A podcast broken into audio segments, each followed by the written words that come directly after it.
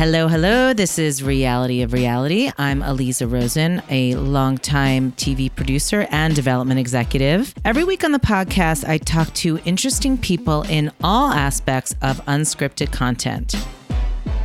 Today on the podcast, Jamie Goldstein. Jamie's had an unconventional path to her job as vice president of Fishbowl Productions. Fishbowl is Vin Di Bona's company. And for those of you who don't know who Vin is, he is a TV legend, best known for creating America's Funniest Home Videos back in the late 80s. Jamie talks about her ambitions, expanding that clip brand into premium content. And she's very open and vulnerable about how hard it can be to sell any content, which is something that any development person can relate to. I certainly do. And especially when you are a natural introvert. So enjoy my conversation with Jamie.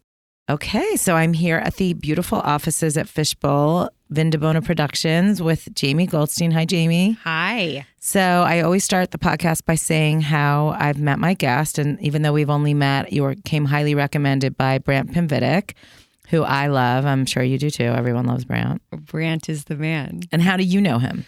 Brant and I, God, we met through Hans Schiff, who um, an was her agent. agent at CAA.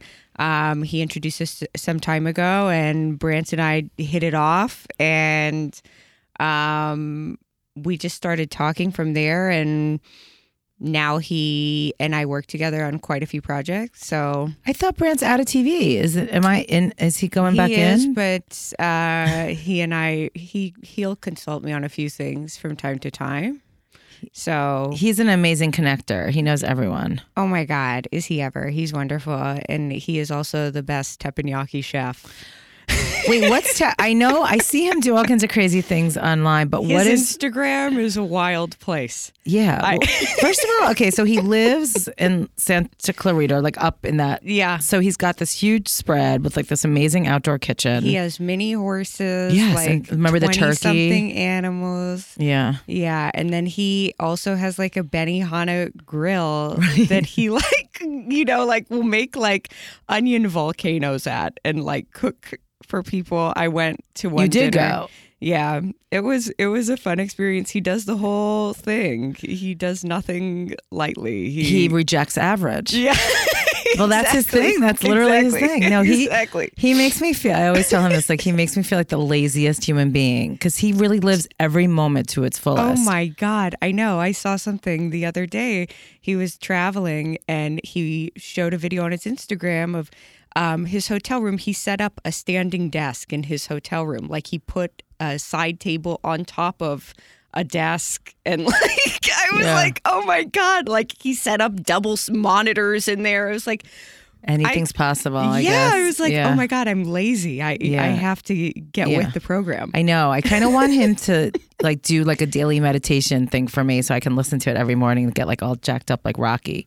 Oh, that's a good idea. Right? Listen, should we need to that. do a dinner with Brant. Yeah, dinner with dinner with Brant. Yeah. Yeah. He said people it's like he's like the hottest commodity in our business now because like so many people who want to get out of the business are like Brant did it and he's super successful. Like how do we how do we do it? Like can I pick your brain, Brant? You know, and it's kind of funny because Yeah. there are very few people that can capitalize on kind of what he's done and turn it into a different career. I think uh, you know. But you know what this this podcast is not about Brant. Yeah. Brant, we love you, but we've wasted way too much time know. on you. I know. So Moving let, on. let's get to you. So he said that you and I would love each other. You are a native Californian, Yeah. or Angeleno, I guess. Yeah, I grew up here. Um, I I grew up in Beverly Hills, um, which uh, was interesting. Yeah. Did Um, you go to nine hundred two one zero? I I Or did go you? to Beverly High. What with um, anyone famous? Uh, I don't know, like Little Romeo. Okay. Isn't it Lil? I don't know, but that yeah, that was uh, Okay, that's your that's your claim to fame. Yeah. God forbid. But is it is it really like the cliche in Beverly? You know, growing up in Beverly Hills, does it feel like it's just crazy amounts of money and everybody's affected, or is it way more down to earth than we're led to believe? Um, I think that it is certainly a bubble. Um, I think that I didn't realize how privileged the lifestyle was until I left. Um, Where'd you go? I I left for college. I went to school in Rhode Island. Uh, I went to art school there. Did you go to Um, RISD? Yeah, Wow, Yeah. that's very prestigious for It people who even- don't know. That's like the place. yeah. It was it was a wonderful experience. And I what did you want to do? Like, what was your major? I studied painting there actually. Wow. Um, so that was an even smaller bubble. Um, Okay, I think you might be the first true artist that I've interviewed who was. What made you go? Okay, well, we'll get there, but I don't even understand how this. How did you come to the dark side? So you were a painter, and then what did you think you did? You want to be a I working artist? I was a painter, um, and I thought I was going to move to New York and do fine art. I, have done um, nude figure drawing uh, since seventh grade. I thought that that was going to be like what I studied, and then in college I started getting very interested in performance art and video. And then one thing led to another. My whole family's in the business, in the entertainment business, and I was kind of um, always like, I'm never going to wind up here. I don't want to ever do this. Who, Uh, who does what in the family? um, my dad's a sitcom writer, and Oh, cool. um, Which my- shows? He did uh, Fresh Prince of Bel Air, Sister Sister, Wayans Brothers, Jamie Foxx show. Oh, my gosh. um, like all the kind of like. 90s Right. yeah The best TV ever. stuff um yeah and my stepmom does pr and my mom was a producer at playboy so i everyone in the family is kind of like in the mix and i was always like ugh like Right. You wanted to get away. yeah. Um, and so then somehow I think I just realized that I was uh, leaning into it because in college I. I don't know how we started talking about my college experience, but well, um, it's interesting because it's very unique to Um, TV people. yeah, I I um I was doing performance art a lot in school. Um, What does that mean? I was like I just- making weird video stuff and Right. like started realizing that like maybe I should try it live and start became very interested in stand-up comedy. Um, and that's when my interest kind of took me into comedic management. So you didn't want to be a stand-up comic. I tried it. Okay, so how tell, so let's hear about that. That was right after school. You moved to New York. I moved I moved back to LA. Okay, Um, and I did it for a bit. Um, and what was your what was your act? Was it your own experience? It was, it more- embarrassing. we don't. We can glaze over that, Lisa. Were you were you bombing or were you? no, I mean, it just was like it wasn't a fit. it's the most unnatural thing in the world to me because it's like when else are you standing in front of a crowd like and everyone's staring at you and you're trying to make them laugh like it's like the weirdest experience like i Right. just felt but yet, like people who are professional comedians will say it's the most natural. So that's how you knew yeah, it wasn't. And I was like, I don't get off. Yeah, on this. this is Like, not for you. This doesn't turn me on in any way. Yeah, so I just was over it. but you got interested in that world. I got interested in the world for sure, um, and I started working in that space. I started working with um, booking comics on um, shows like Tripping on Tuesdays and like these kind of um, nights at at co- the comedy store, and then I don't know. Then I started working at ABC somehow. Um, Okay, how did that happen? Um, it was uh it just my godfather at the time was had a position there and I asked can I PA and he was like yeah and so I PA'd for 7 years. Okay, hold um, on a second. You just said your godfather at the time. Is he no longer your godfather, or he's no longer at ABC? no, no, no, he's no longer at ABC. Okay, I Yeah. didn't know if you had like a falling out with your No, no, no, godfather. No, no. Okay, is it Bob Iger? Is, Okay, are you being humble? um, he uh, yeah, so he got me an internship and and or a PA job, and I started PAing there, and then one thing led to another, and I was PAing for a long time, and I PA'd in every department, and I kind of like got an understanding of the entertainment industry. So, what you have? own. Where were the various? What were the various departments? Um, I worked in casting. I worked in the art department. Um, I worked in what else did I do? I did production. I did uh, costume. I did I did a lot. It was it was uh uh kind of like another way of look sorry, spam. No problem. It was um it was like schooling again cuz I didn't know production at all. I had an art background, so it was like learning it from the ground up again.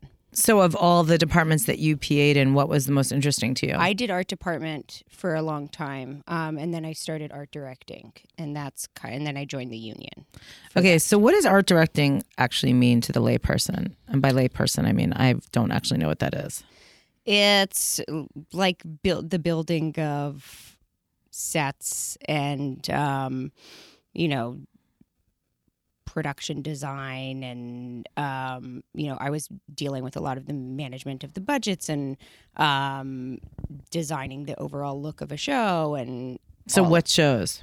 So we did Mistresses, Cougar Town, Scrubs. Ooh. Um and yeah, it was uh what else? Grandfathered with John Stamos.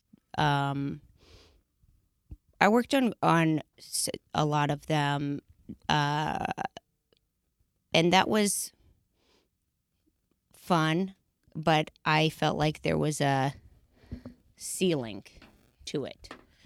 Meaning that like you didn't see yourself wanting to stay in that world or I felt like I wasn't um, happy.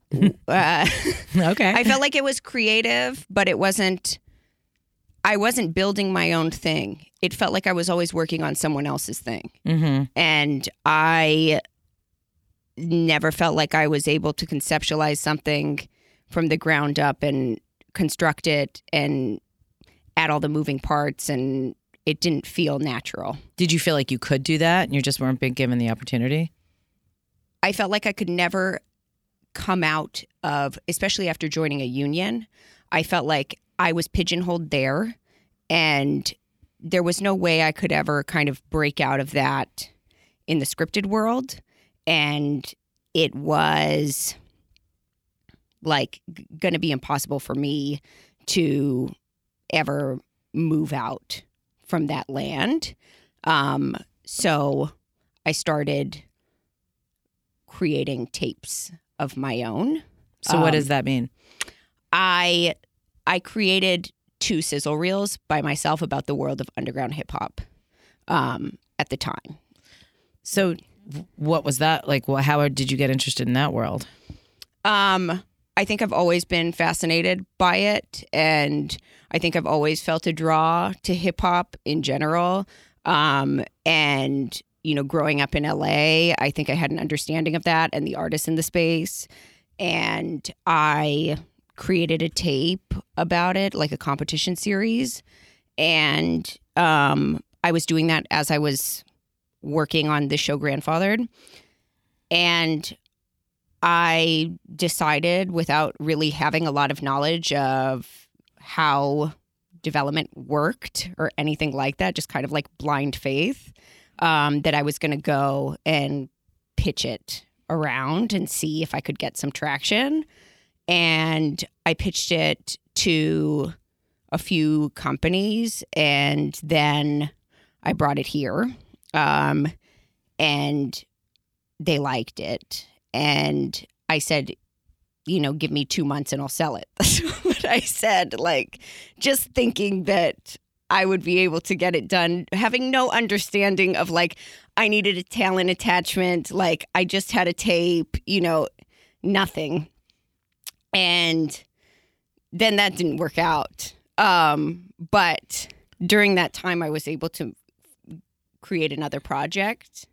Um, and that got success. So that's how I've been able to um, keep my job. so what was that project? um, it was actually uh, a clip show. So the the it's interesting because the thing being at this company, the constant kind of uh, struggle here is, uh, you know, do we do what this company is known for, which is clip shows, and there are a million plus clips that Vin owns, Um, and we're getting calls day in and day out, and these seem like the kind of projects that we should be just making and heaven and earth seem to open up when we have clip shows and it's easy.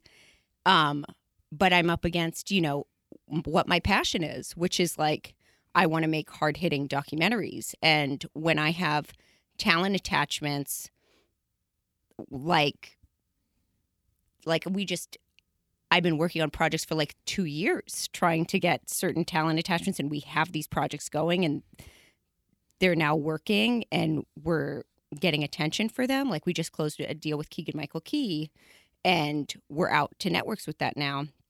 And but that's not a clip show you're saying? No. Can you talk a little bit about what that is? It's about um aging out of the foster care system in Los Angeles. So what was what was the reason that you approached him about that project? Um he we were out to I just think that you know he had a real soft spot for the space and um we had one opportunity to pitch him on the phone and it's interesting because like I have one chance to kind of like bring it up to him. I get one like 20 minute call and he liked it and we moved forward and he's going to narrate the whole series um, but it's uh, he he was adopted at a young age so it made sense for him so for the kids at home because i always try to have some takeaway from these pods if you get 20 minutes or probably less for most people on the phone with a celebrity who you get like you said one chance to pitch how do you decide how you're going to structure that call and how you're going to reel him in I think you have to have the meat and potatoes first. Did you have a tape that he had already oh, seen? Like the tape was completely built. Um, after I spoke to him, uh, we had to then go back and add in all the parts that he would um, be included in after the fact. Right. But it's so, I mean, there has been so many iterations of this tape already to make it make sense. So I think, you know, getting on a phone call with someone like that, it's intimidating for anyone. Um, and I think that, uh, and exciting, but you need to be prepared and know what the project is. And I think that feeling confidence in the project first and understanding how it works and what the format is and being flexible and knowing when to pivot and how it makes sense for someone, that's I think the most important thing and not knowing what to give away to and where to lean and it's all kind of a balancing act. So I want to go back to what you were saying about um, because it's really interesting uh, for those of the uninformed. Vin Bona is, a, you know, one of the pioneer. Well, is the pioneer in our industry for America's home, America's funniest home videos and clip shows in general, like you said. And he's built this empire on that. And so, like you said, you know, when you do something really well and you're known for it, and it's extremely lucrative. It is kind of hard to a want to break out of that because why not double down on what you do really well? And number two, you're known for it, so you're in a way pigeonholed in the marketplace.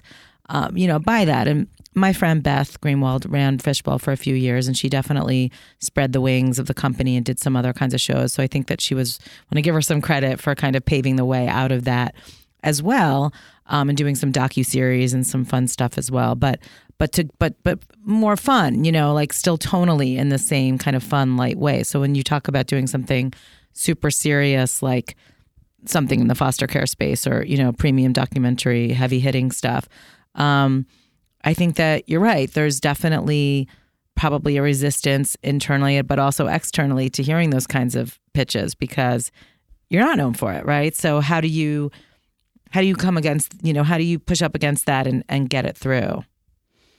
Well, I think there is you know that is obviously a passion of mine to make that kind of thing but then i also have a responsibility to the company and to the brand to do what we're known for, which is the clip. And we just had a project go into syndication um, that's a dating clip show. Um, and that was something that you brought in. That was my project. And can you talk about that? Yeah, it's um. So anyway, sorry, you're saying it's a balance, basically. It's a balance. Yeah, it is like um, and that project goes in in two months. Like I come up with something, it's easy, and all these other things seem like it's Yeah. you know like pulling teeth and and pain painstaking. It's, Yeah. it's horrific sometimes. um, but then when it works, it's so gratifying. But then you know this other stuff, like this dating clip show, when when it's just like boom, boom, boom. How do I not pay attention to that? And it would be irresponsible too, as a development executive, to not create So- those clip shows from here. That's a great thing to bring up because let's hear about, you know, from conception to sales and how something when it's that obvious and easy to sell, how does that go? Like when did you think of the idea? What was it and how did it get sold? Yeah. Um.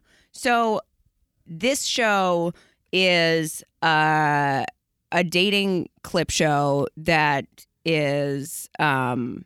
You know, I can't say everything about the deal, but it is basically um, a dating show format that includes clips. Um, it's hosted by Sherri Shepherd, um, and it's fun. It's a really it. The idea is so simple that I knew um, when the idea came to me that it just was like it just made sense. You know, when you have those ideas, it's just like, oh, it's easy. You get it when you hear it, and like, boom, like you don't have to explain much. And so I told um, a distributor the concept, and they liked it. And within three weeks, we were building a stage, shooting the pilot, and we're at NATPE um, a week or two weeks after. So it was really intense.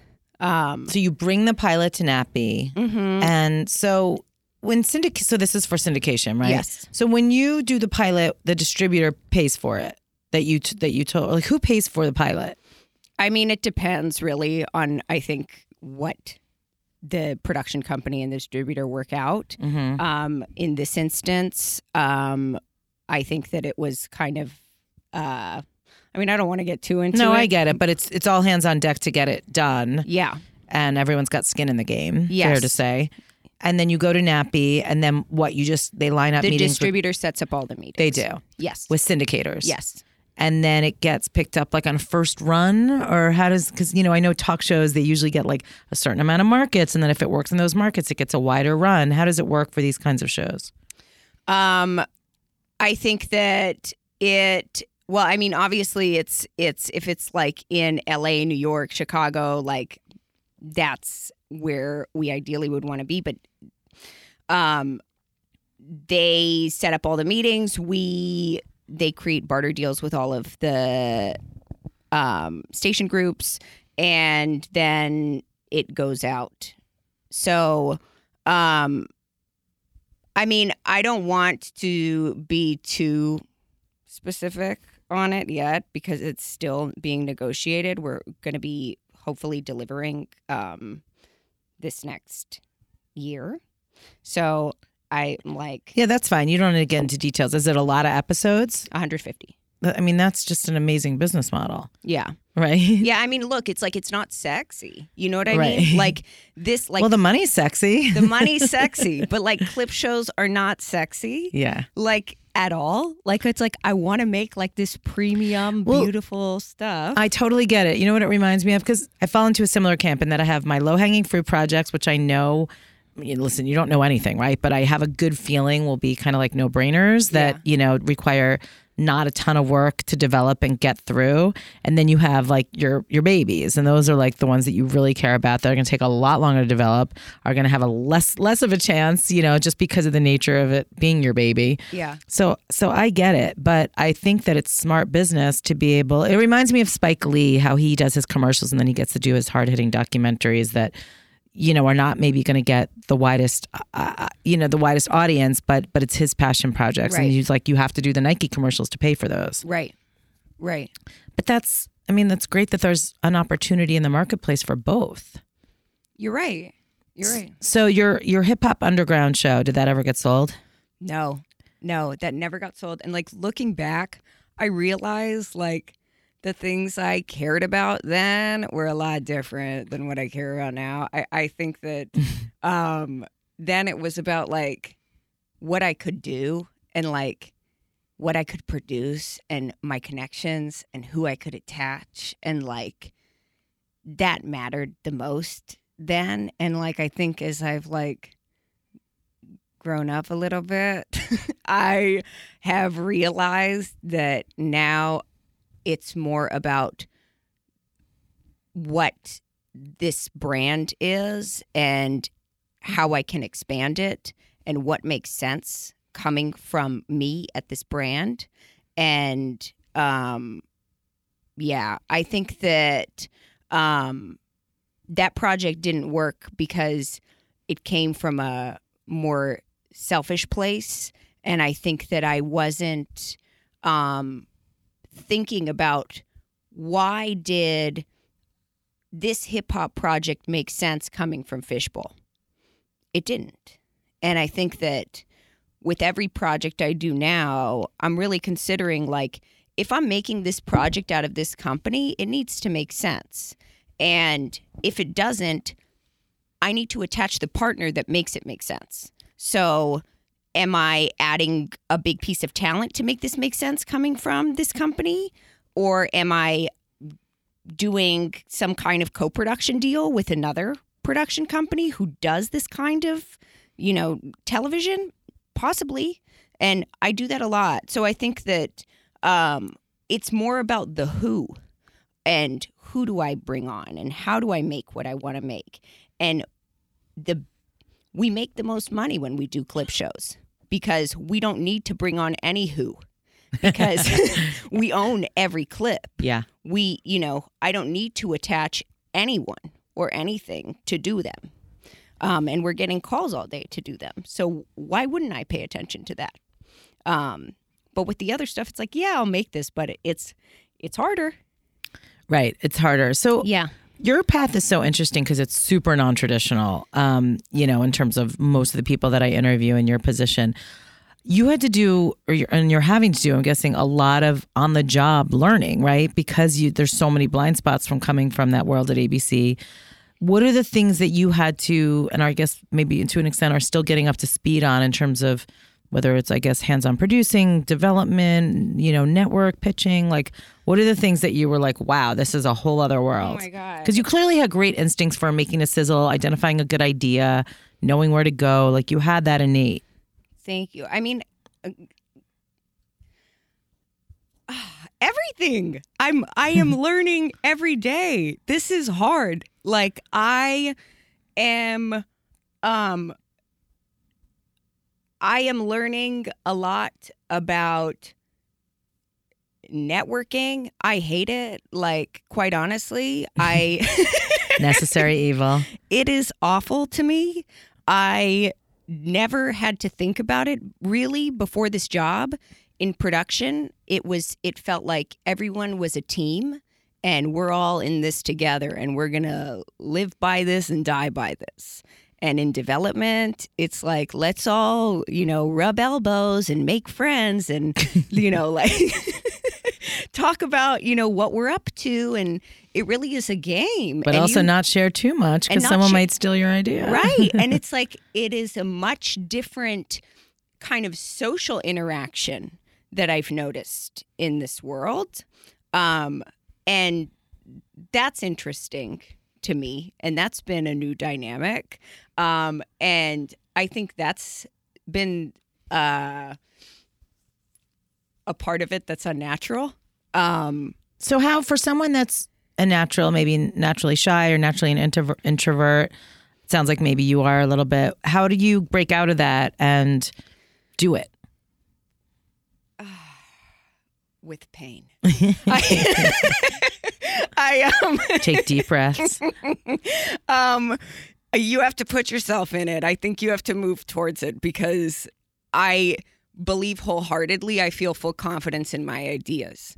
And i think that those i know are good and i don't doubt the things i make. And i think that um, when you believe in what you do it's like the other stuff is just a part of the job and it comes with the territory and you have to do it. And if you want the idea to go and you believe in it it's like yeah you got to check in with these people.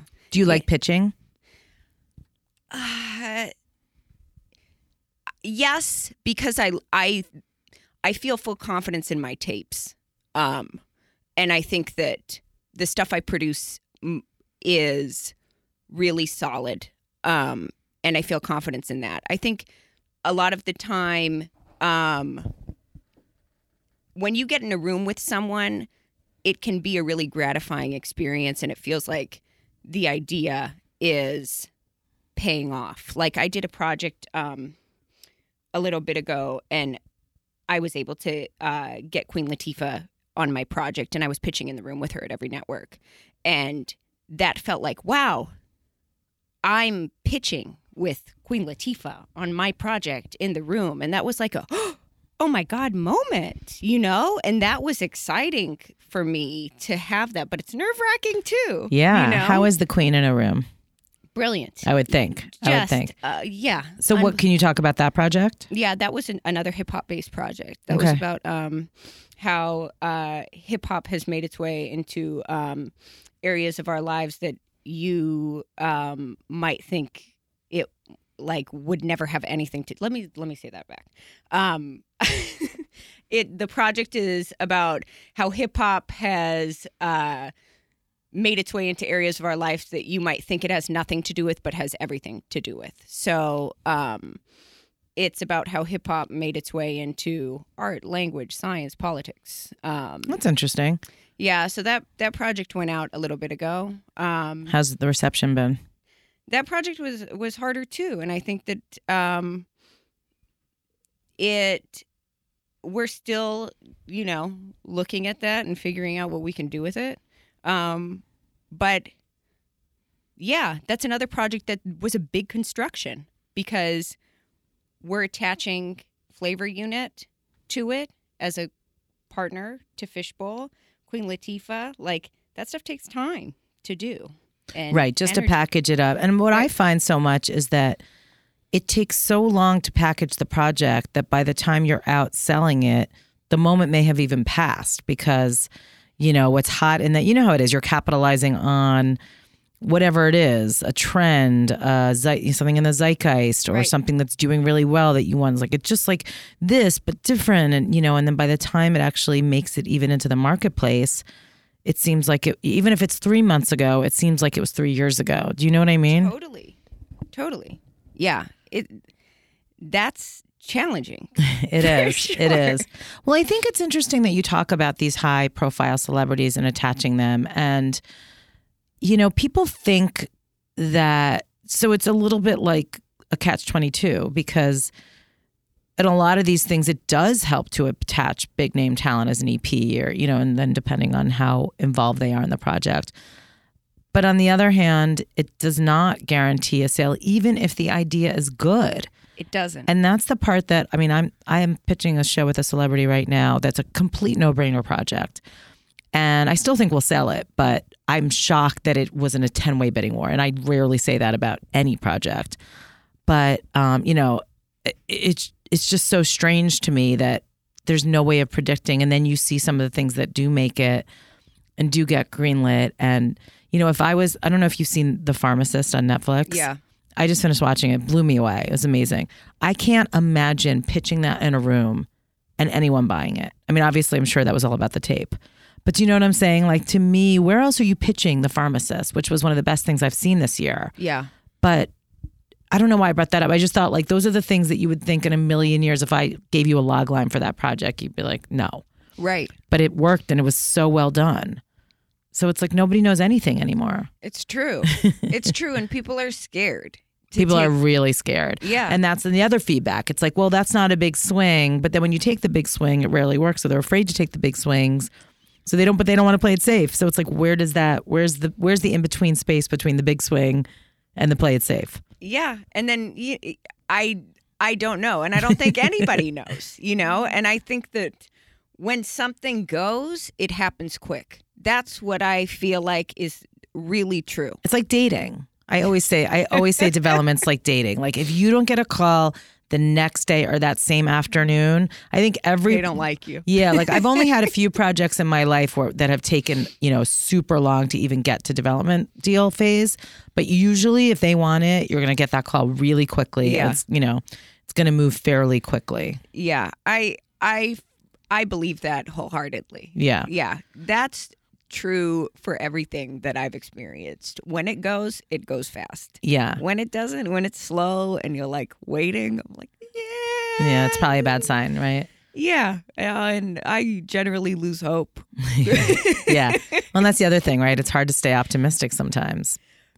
Yeah, and I think that I I noticed like when I started here, I had like a real optimistic attitude and I was developing stuff that like I would never develop now cuz I just didn't know. Like it was more exciting then and I didn't have the knowledge of what I You do weren't now. beaten down yet. Exactly. Now I'm like that's not going to work. That sucks. you know? like This business turns you into Debbie yeah, I'm Downer. like, oh my God. Like I hear myself sometimes like, oh my God, like terrible. Like I sound so jaded and angry. But I know what you mean though. How long have you been here? I've been here for four years. Oh, okay.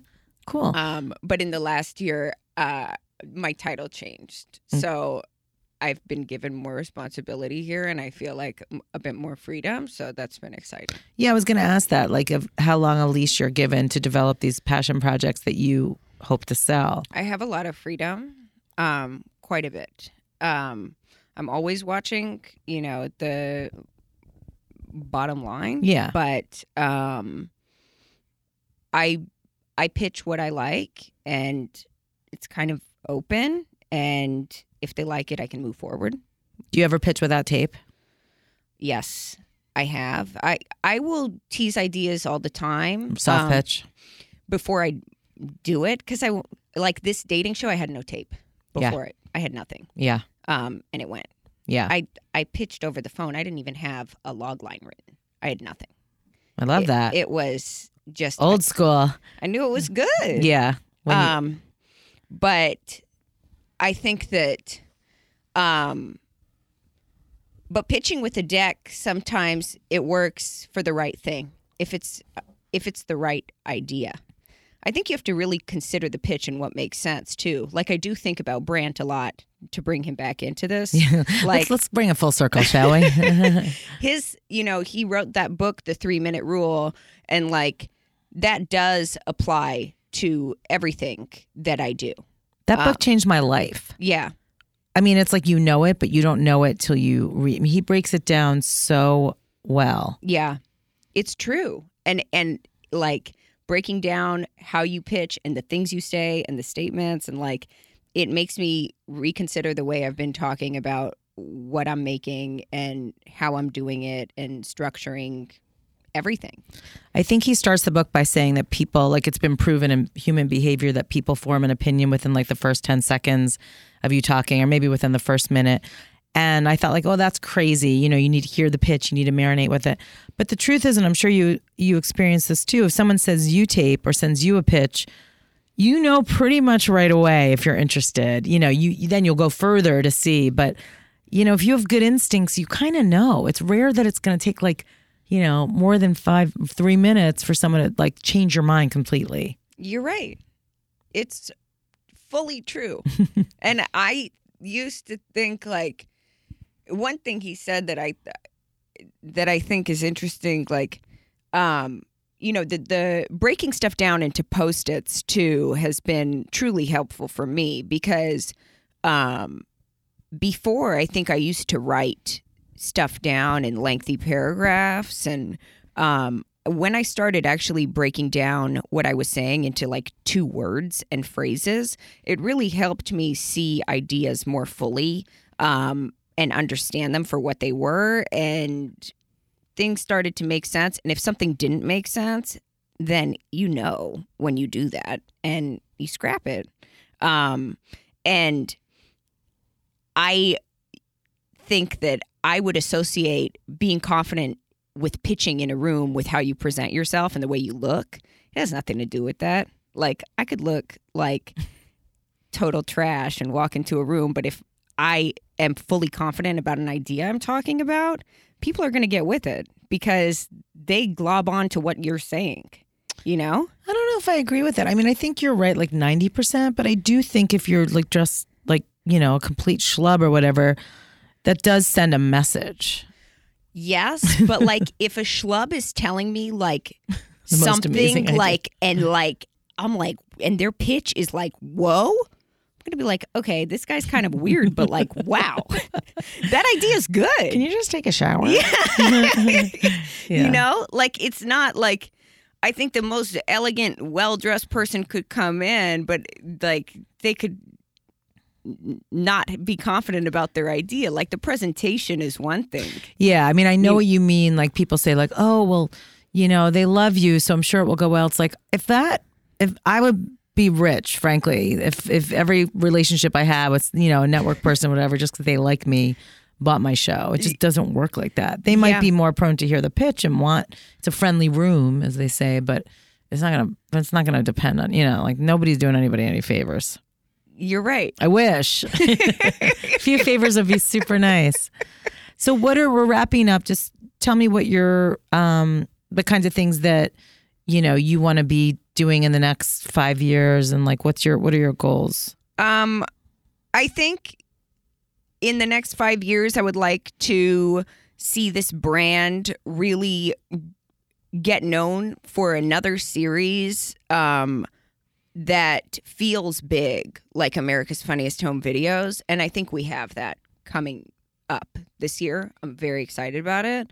Um, and I think that, you know, I want us to get a few series on the air that feel a little different from what we're known for and kind of expand that a bit and um I think that that would really be gratifying for me um yeah and maybe feel a little more comfortable in networking with people that would be a good Now, do you Okay. drink? listen to be honest with you i only started drinking in the last year okay i don't That's know It's kind of necessary. i know i when i was 18 i like i did i was kind of wild as a teen That And I- Beverly Hills upbringing. i'm telling you I did everything I ever wanted to do before the age of 18. So by the time, you know, I was 18, I was over it. And I was like, I'm not drinking anymore. And I was just like grossed out by it. Like I had one bad night and I was like, I'm not drinking again. I'm really like black and white person. So like when I'm done, I'm done. So I didn't drink again until I went on a family trip with like everyone in my family for like 12 days. And I was like, in Italy, and I was like, okay, like give me a glass drinking. of wine, I'm gonna freaking lose my mind Yeah. and yeah i i started drinking on that trip and that was like a year ago and now i'm drinking just wine Yeah. but yeah it's taken me a minute to dip my toe in but i have to say i don't know why i've been waiting so long Right. like Yes. what am i doing It Yeah. definitely helps. It certainly makes Realscreen go down a lot easier. oh my god Realscreen Did you go to New Orleans? i didn't do new orleans because i was at NATPE the week before Oh, okay. um but i i did the year before Yeah. i do Realscreen west yeah, that's the better one. were you at this one No, I haven't been to the one in January in a long time, but I did go to Realscreen West this past year, which is so easy because it's right here. do you like going Um, I used to love it, and I'm kind of like an introverted extrovert, and so I I can do really well with people, but then I need like you know a lot of time to decompress by myself, and that's my hardest part about Realscreen. It's like three days or whatever of just going, going, going, and also you have to be on. You're selling, even though nothing sells at Realscreen. And I sold one thing at Realscreen my whole career. You have? And, yeah, which is kind of amazing, right? Because no one sells anything. And um, other than that, it's just fun and social. But I'm not a huge drinker either. So for me, it's just like, it's a lot. It's a lot. But um, I'd rather just, you know, and I think more network executives are doing this now, just like have drinks a week before or whatever, you know, and It just feels more productive to have Yeah. meetings booked. Like we're all in town. Like can't Right. we just see these people in meetings? totally. I know it's silly. I think everyone's kind of on the same page. yeah. So, well, it was so great to talk to you. You too. Thank you so much. This was great. Yeah, thank you. I appreciate it. Thank you.